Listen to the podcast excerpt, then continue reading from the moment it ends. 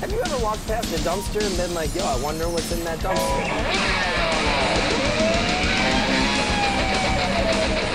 I can put on these glasses or start eating that trash Yeah, there's a baby in our garbage can.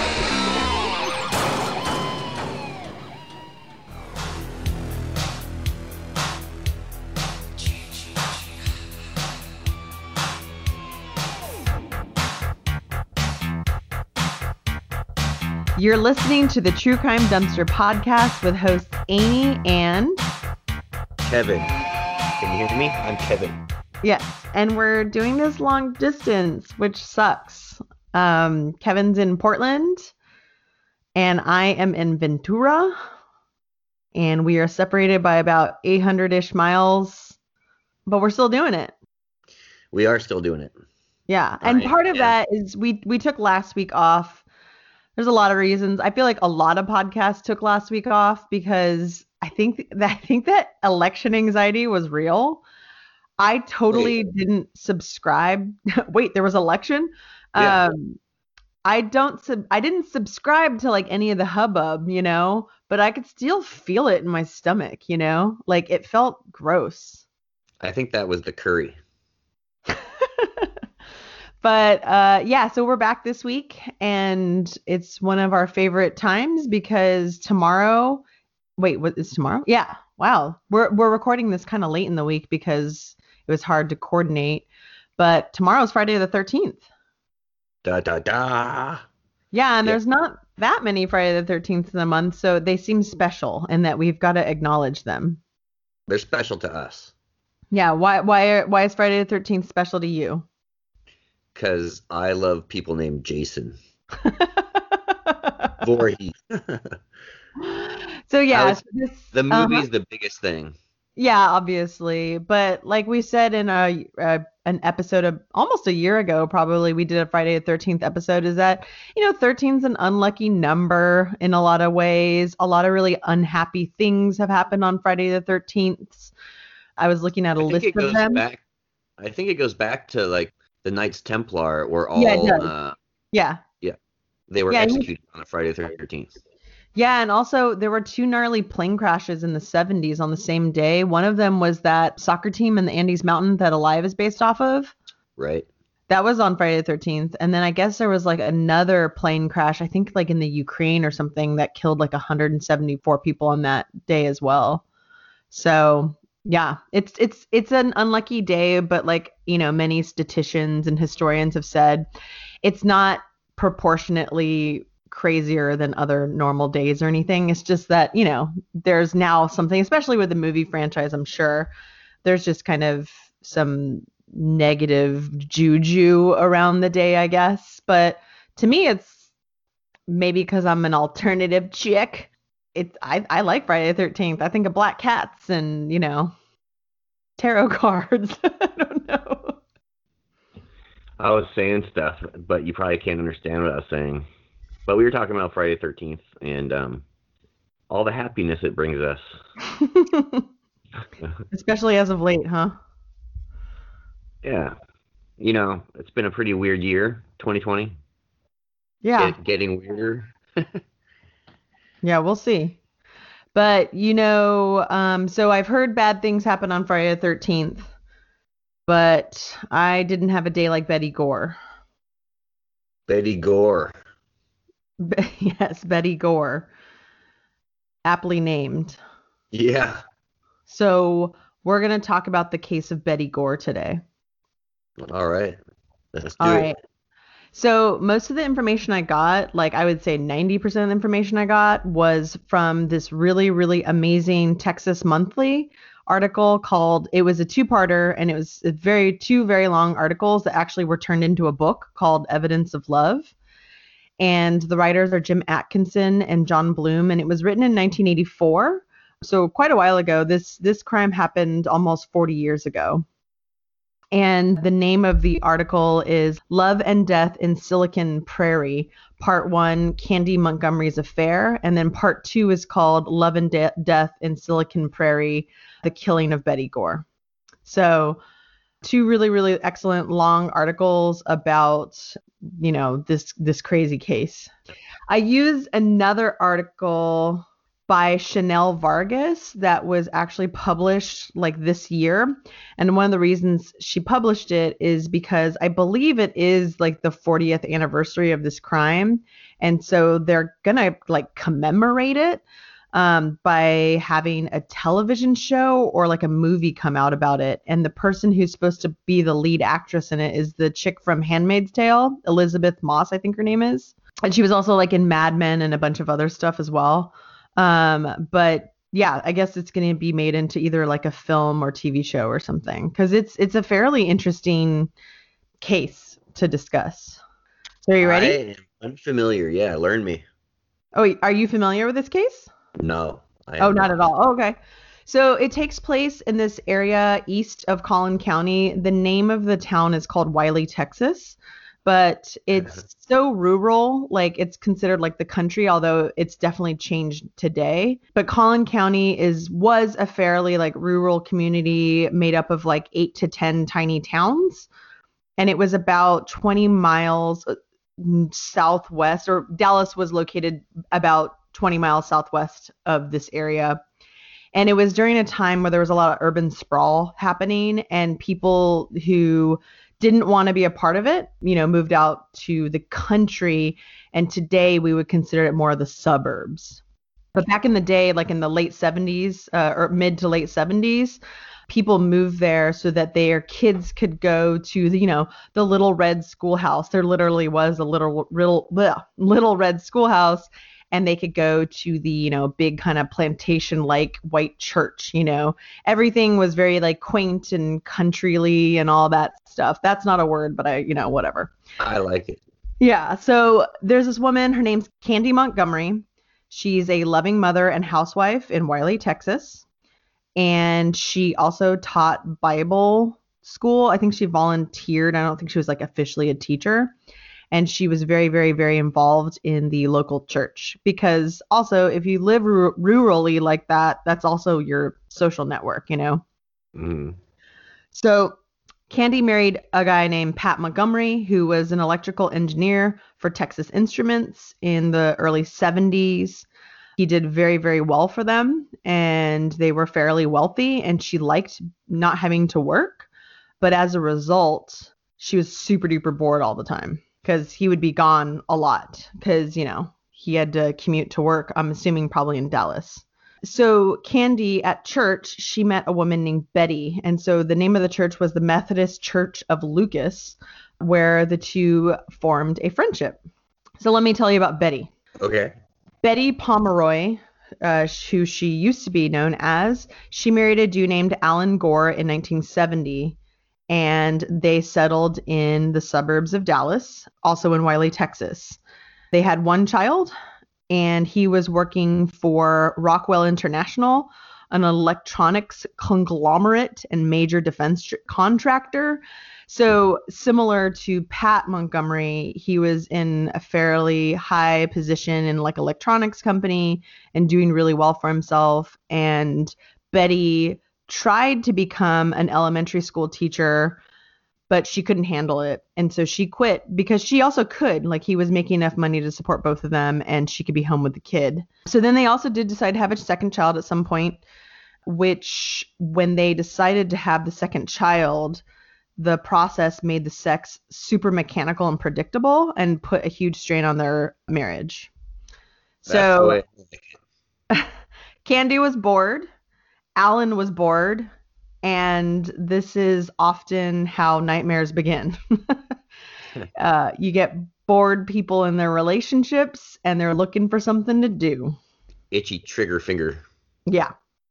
So I didn't know that I'm I'm gonna go ahead and admit admit my sexism here. I didn't know that dudes played volleyball that much. Like Bro, you never seen fucking Top Gun? Uh it's been so long. Like the best part, they're all greased up. I mean, I didn't know people like I mean, There's like the cool high Outside of- five. outside of the movies, I didn't know people dudes played volleyball. I thought it was more of a female sport, so I apologize. I I need to check myself. You really do. So on a church volleyball court, on a late summer day in 1978, Candy collided with Alan Gore as they both tried to make a play on the same ball. Okay. yeah. Uh, it was a fairly innocuous event, uh, but to Candy, Alan Gore smelled sexy. I'm trying to picture what a sexy smell from Alan I'm Gore, Wylie, Texas, like. Yeah. so maybe for weeks. So for weeks she had been thinking about and talking about having an affair to shake up her very boring life with her husband Pat. And apparently she actually talked to her friends about it. She was like, "I'm looking to have an affair." She wanted to have explosive transcendental sex, like quote unquote fireworks. And she thought that maybe this sexy smelling man who played volleyball could provide that for her. But let me let me describe this sexy man for you. You smell like Copenhagen and pork rinds. Um, he had a receding hairline. It was a little chunky around his midsection. He dressed boring, probably in khakis. And uh, the other things that stood out about him that made him attractive to her was that he was active in church, he loved kids, and he also seemed to be the standout partner in an otherwise mismatched couple. So she kind of saw like a kindred spirit in him, I think. He also sang in the choir. He helped organize the church sports teams and he was funny. And she thought he was attracted to her too, which I will say is attractive. If you think somebody's into you, that kind of automatically makes it easier to like them. so they innocently started flirting at church. And when I was reading this part of the Texas Monthly article, I couldn't help but think of the song. You know that one song? Like, maybe we're, darling, let's give them something to talk about. That song? You know, I do know that song because they play it like ten times a day at my fucking work. well, that I mean, it sounds like for months, like they just flirted with the idea of flirting, kind of like they didn't actually do anything. And I think people actually kind of were talking because I also think she was talking to her friends about this too, you know, like, ooh, maybe it'll be him. And so for a long time, there you know, brushes on the shoulders or maybe some closeness or standing by each other in choir or something, but they were definitely giving the congregation something to talk about, you know? this sounds like the most boring place ever. I know. This is the, and I'm gonna tell you right now, this is the most boring affair you've ever heard, okay? Not that I mean any But affair the is sex truly was boring. fucking explosive.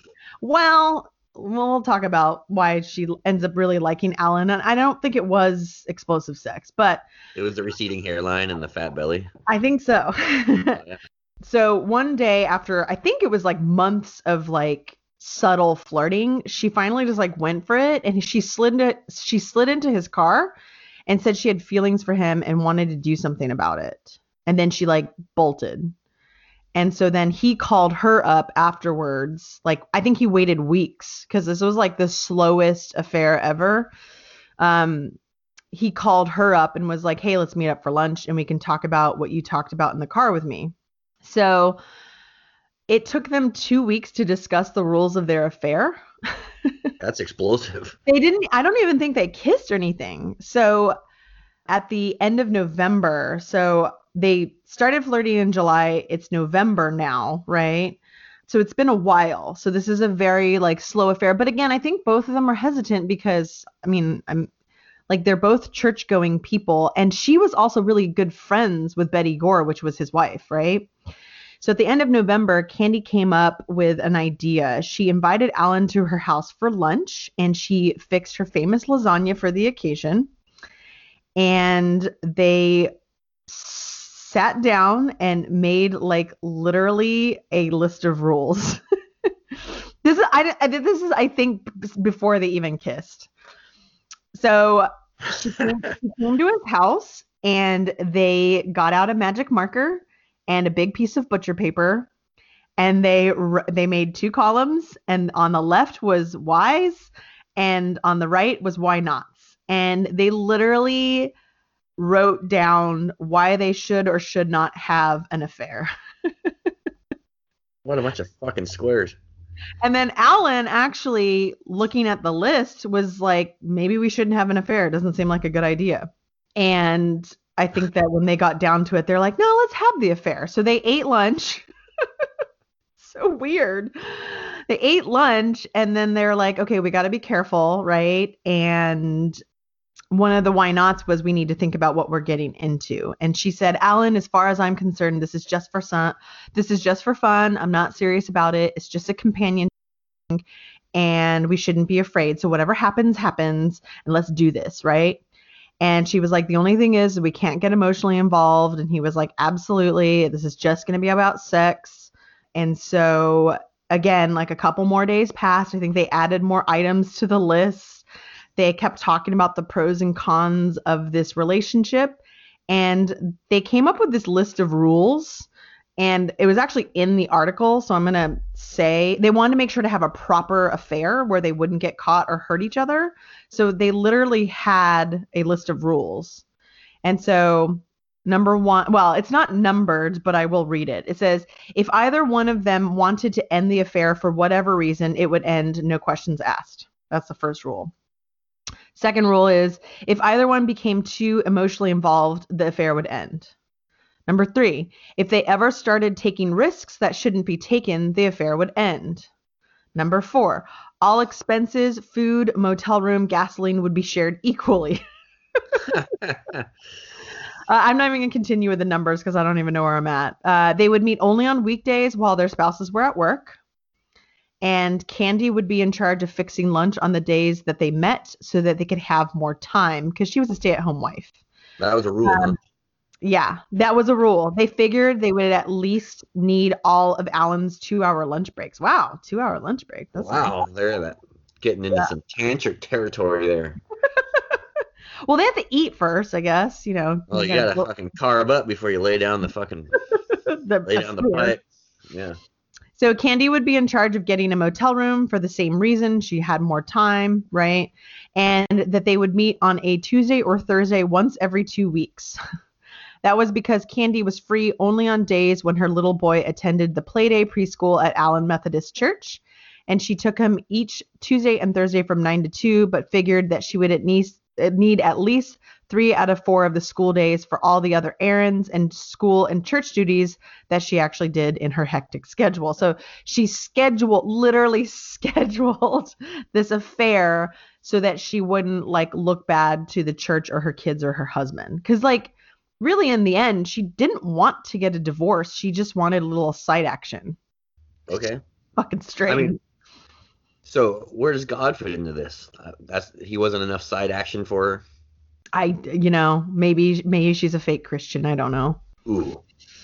Yeah. So having checked everything off the list and it says in the article, like astronauts getting ready to launch, they set their date for the affair to begin, which wow. is just so ridiculous. So it was to begin on December 12th, 1978. So if you're doing the math with me, that's about five months after the volleyball colliding incident. You know, so that's that's a long time to potentially wait for maybe something to happen. You know, and that's a lot of buildup too. It's like that opposite of explosive. Yeah, it's like implosive. like a slow simmer. so their first encounter was at a fairly nice hotel called the Continental Inn. And man, the detail that the Texas Monthly article goes into about her food preparation is fucking amazing. Um, so I can't tell you enough. If you think the story is interesting, you want to know more, definitely read the Texas Monthly article or articles. But um, Candy was getting ready and she marinated the chicken. Is that like innuendo for something? She was marinating the chicken and tossing the salad. So yeah, oh, I don't know. yeah. Multitasking. so she, so she um she had cooked it all, brought it to the hotel, and then arranged it beautifully as this chicken feast on the bed. On the bed. Yeah, she put all the chicken feast on the bed, and then she slipped into her favorite peekaboo negligee. It was a soft pink in color, um, and quite sheer. it was long and flowing down to her ankles, and it showed off her body with her slightly too large thighs but she was like, you know what? I've had two kids. Like, oh, look pretty good. And she like literally p- was posing by the window, looking out, waiting for him to arrive. With the chicken on the bed. With the chicken on the bed. Yeah. Uh, so after their first meeting, oh, so they did it, I guess. They ate chicken. I think they ate first because otherwise they would have had sex on the chicken. So I think they ate the chicken first. You think you would only eat it after? This is not explosive sex. Or during. That's true. It's it's always a good time for chicken. so after meeting, it was obvious that they wanted more. I'm assuming chicken and sex. chicken and dumplings. So as promised, a week later, or maybe even like uh, two weeks later, just before the Christmas holidays, they they arranged by phone for a repeat, repeat performance, as the article says. So this time. she spent the morning. I love, again, I love the detail they go into it about the food. she prepared teriyaki beef strips and cheese blintzes. Ooh, I can't- together. I can't think of a more sexy food to eat. Cheese and beef. Yeah. Well, when you put it like that, sounds pretty good. And then she, as she was going to the kind of like nice uh, hotel that they were at, the Continental Inn, she realized that there was a cheaper motel across the street, but it was a little sleazier. But she's like, well, if I could save some money on this affair, Yeah. why not? You know? So she decided, Motel. it was called the Como Motel. And it was quite a come down from the luxurious standards of the Continental. But this is where they continued their love affair in the Como Hotel. Coma. Coma. Como. Their affair is so boring, and they probably felt like they were going into a coma. So the Como Motel was quite a come down from the Continental Inn, but nonetheless, the affair persisted. And in the last days of 1978 and the first three months of 1979, Alan and Candy became glorious lovers. Wow. while dining on taco salads and homemade lasagnas In bed. in bed. it's so gross. Hot, dude. Yeah, and um, lasagna sex. and they ch- uh, they sipped cheap red wine out of the hotel or motel cla- plastic cups. So yeah, like I said, this went on for about four months, like three and a half months. And during that time, Candy continued to pretend like everything was fine, as did Alan. But remember, sh- Betty is pregnant with her second kid during this time. And what's pretty crazy is how good of friends Betty and Candy were. So much so that Candy threw Betty a baby shower. Did she serve chicken? I'm sure she did. It was sex chicken. Yeah. So over the next several months, Candy and Alan, like I said, continued their affair and they snuck off whenever they could. But their affair kind of came to a little bit of a halt after the birth of the of their second child. And I think that's when they started kind of talking about ending the affair. But they were both having their debts because they, you know, it was fun, but it was actually becoming kind of a nuisance. Um, Candy was actually tired of like making this elaborate meal every other week she actually was like, "This sucks," but she really liked. So they had these like cute little interactions at church, and they he would sometimes just call to say hi, and like she was really thriving on the compliments and the little niceties that like he brought to her, and that's why she loved him so much or liked him so much, right? Because there's no else to fall in love, right? Yeah. And um, she really liked that about him. He was very sweet. It- he was basically everything that her husband wasn't, which was thoughtful. and so she started noticing changes. So Betty started noticing changes in Alan, and she started getting super depressed, and she started getting these aches and pains all over her body, and she started getting pretty hooked on prescription painkillers to soothe her anxiety because I think she knew deep down inside he was cheating on her but and Alan had brought up earlier prior to the affair like hey there's this Christian marriage retreat we can go to called Marriage Encounters and it's basically a weekend of like working on your relationship with your partner and I think we should go and she was like totally disgusted with the idea. She's like absolutely not. Our marriage is fine, you know. And so like, you know, 6 months whenever, you know, after he mentioned it to her, she was like maybe we should to go go to this marriage encounter thing. So they actually did go to this marriage encounter thing and basically like it was a lot of like letter writing and you know being intimate with each other and counseling and really intense therapy for like uh, an entire weekend and guess who watched the kids Chicken lady? candy yeah candy the chicken lady. Um, she actually ended up watching the gore's kids for them it's so weird. So it's just like he drops his kids off at his mistress's house so that he can go work on his relationship with his wife. It's just it's just very strange. So after he came back he was way more distant because he actually like really wanted to make things work with his wife. And so she actually called him and was like hey i'm gonna call it like i feel like you're not willing to call this off so i'll call it off. Like let let's be done. And he was like okay awesome. And so it was like a fairly amicable breakup and they both decided like uh, and actually candy and her husband pat they actually went on the marriage encounter as well because she was like well you know fuck it. If he can do it with his wife i can do it with my husband you know?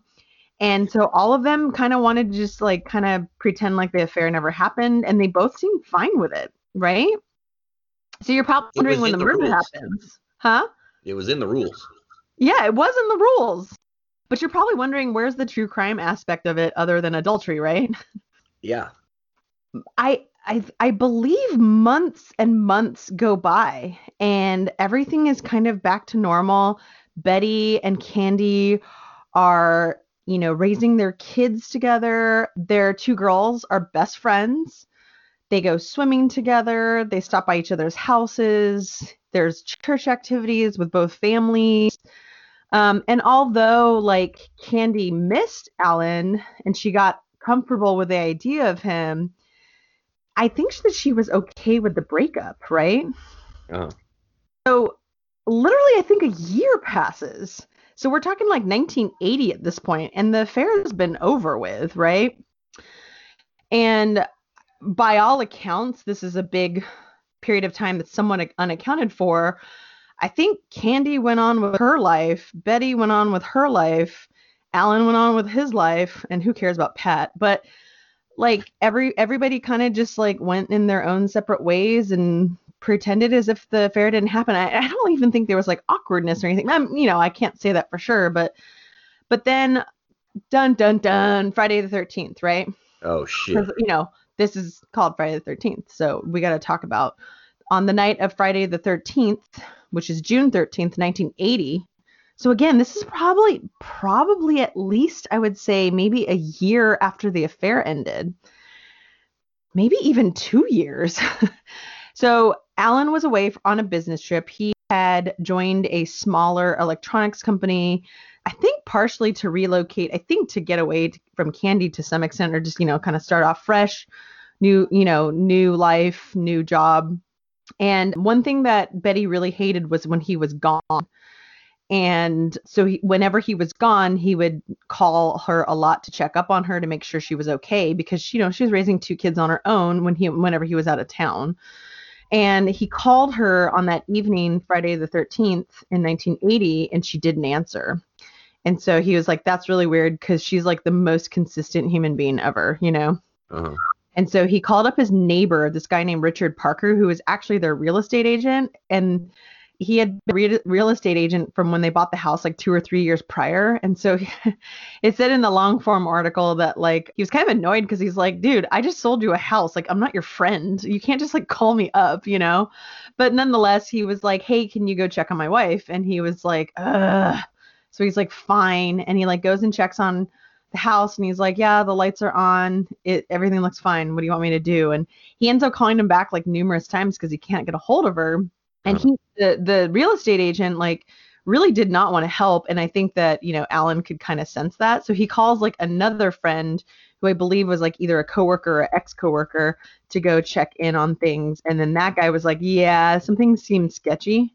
And so then I think they were able to kind of get a little bit of a neighborhood search and they ended up going into the house. And when they walked into the they they said that they there was definitely like a smell like that heavy kind of iron smell in the air. Yeah. And then they walked into the baby's bedroom because the baby was with the baby her name's Bethany. She's with Betty because she's very young but the older girl, Alyssa or Lisa, she's actually at the gore. She's actually at Candy's house because, like I said, Candy's kid and their older daughter, the Gore's older daughter, they were best. So, Home Alone with the baby. They the these the neighborhood search kind of starts. They walk into the baby's room, and the baby is profusely crying. She's got feces all over her. She looks terrible. She's obvious she's dehydrated. Obviously, she's been left alone for quite a while. And so they immediately snatch the baby and run out of there. And then one of the guys goes into the bedroom and he just sees blood and he freaks out and he calls 911. Uh-huh. I think one of the other guys decides to peek into the bedroom and to him he just saw a bloodied head. And he was like, uh, that's not good. Yeah. So he just assumed that she shot her head she, she shot her head off. Like basically, she committed suicide. right. So he called Alan back and was like, she's not alive. Like she blew her head off. And he was like, we don't even have guns in the house. That's insane. And he knew that his wife was prone to like bouts of depression and stuff. So it wasn't like totally out of the norm, out of the realm of possibility for her to have killed herself. But he was still obviously very distraught about it. And so basically, that's that's what happens. Like she dies and it's just like this mysterious weird death. They come to find later on that it wasn't a gunshot, but it was an it was this very bloody axe scene where she had been hacked to death. Like she was hit like over 40 times with an axe and she was nearly decapitated. wow.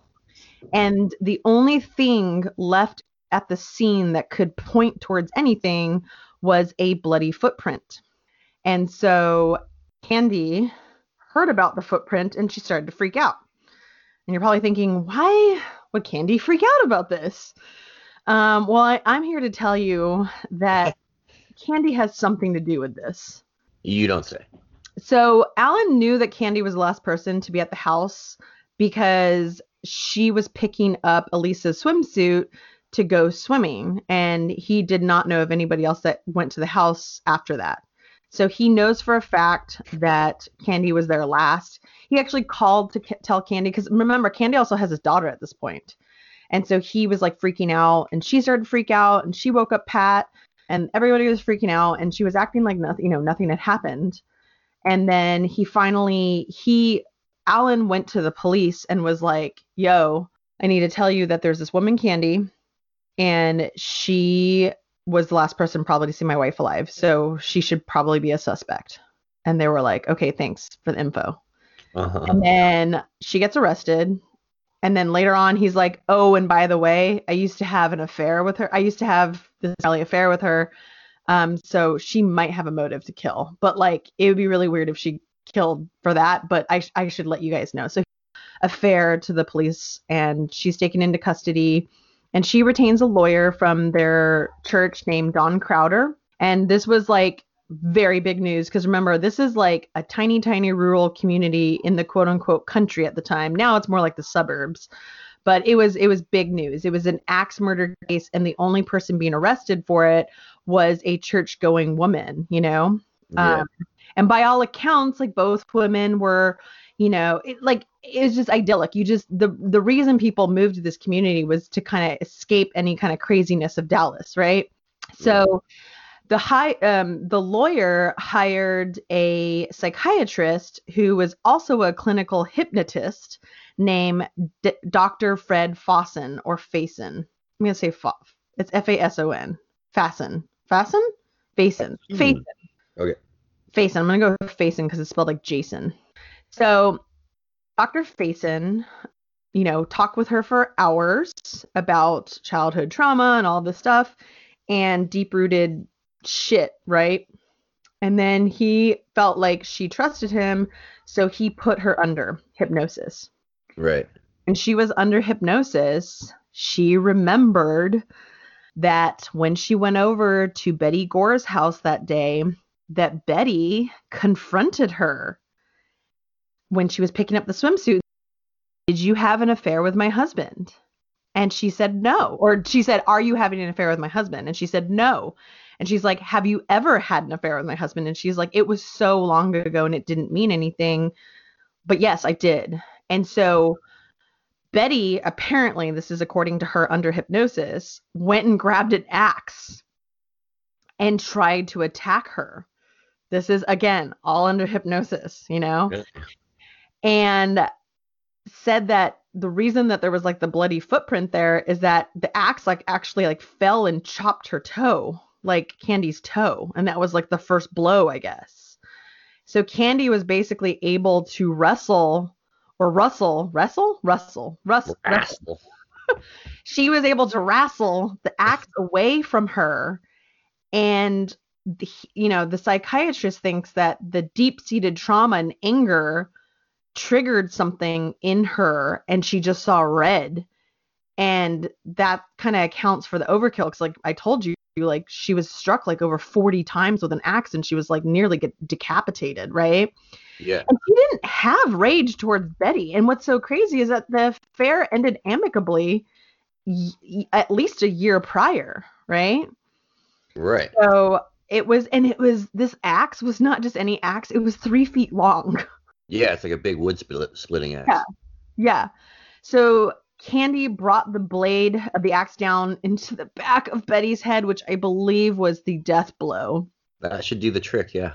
And they struggled for a really long time, which is why I mean, Betty definitely I mean, Candy definitely remembered the attack, but I, I think that she blocked parts of it out and didn't really understood what happened until she was under hypnosis, if we believe her, right?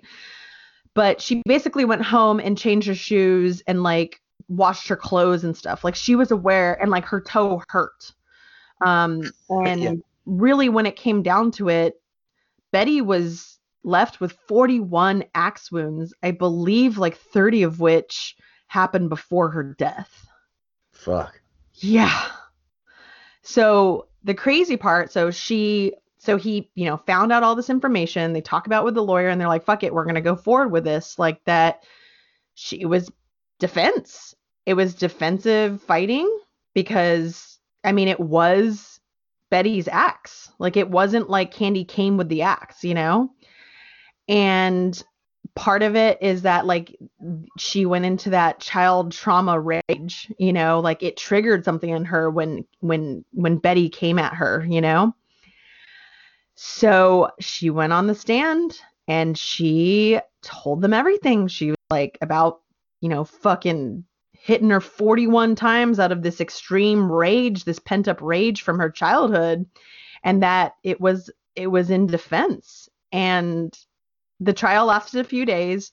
Um, everybody wanted a seat to it. They said it was as as as popular as going to like a Dallas Cowboys game. And um, it's crazy to say, but she was found not guilty. what? Yeah, and there it is. That is the that is the murder of Betty Gore. That's crazy. She was found not. I know.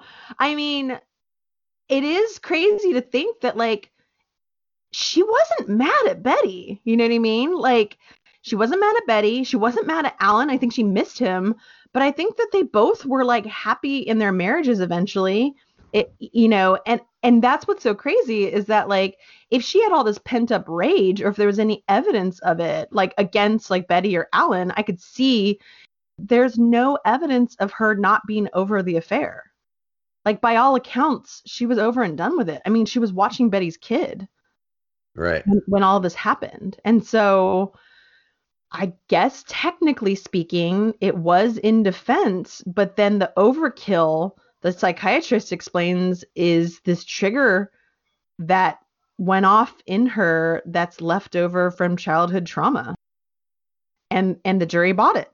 It's kind of similar to like the sleepwalking defense almost, you know, because there's been a couple cases out there of people who have killed while sleepwalking but that the psyche, the mind can do crazy things if under stress, you know? Yeah. it's it's a cr- that's a crazy case, right? Yeah, it's pretty mind blowing that she got off on that. I know, and I I wasn't able to find much information about her afterwards, but I don't believe she's recommit you know recommitted any crime or anything. She might still be alive today. I don't know. She might be in her like 60s or 70s if she's still alive. But yeah, that that happened almost exactly 40 years ago. Wow. And um, there will be some kind of either movie or TV version of it that people can be on the lookout for. Oh, really? Um, so yeah, that is the case of Betty Gore and the Friday the 13th murder. well, that went from zero. I know, kind of a boring affair to like axe murder. Yeah. and I mean, by all accounts, one of the reasons that I think that the Texas Monthly article spends so much time on the affair too is just to show you how kind of asinine and mundane this affair was. Like, she wasn't a fiery, rageful individual. Like, by all accounts, like, it was an amicable breakup and she was fine with it and like at least a year if not 2 years went by where they they weren't continuing the affair so there was no like heat of the moment passion kind of thing happening i mean obviously there was for betty if if betty truly did come at her with an axe but yeah it's a crazy story Yeah. yeah Well, thank you for sharing. yeah so while you were gone um See how much you can get done when I'm not around? so I mean, I wish I could have done a better job, but I- I'm I'm really looking forward to the movie that's going to be coming out about it with Elisabeth Moss. So we'll be on the lookout for that. Yeah, I want to see what they do with that chicken.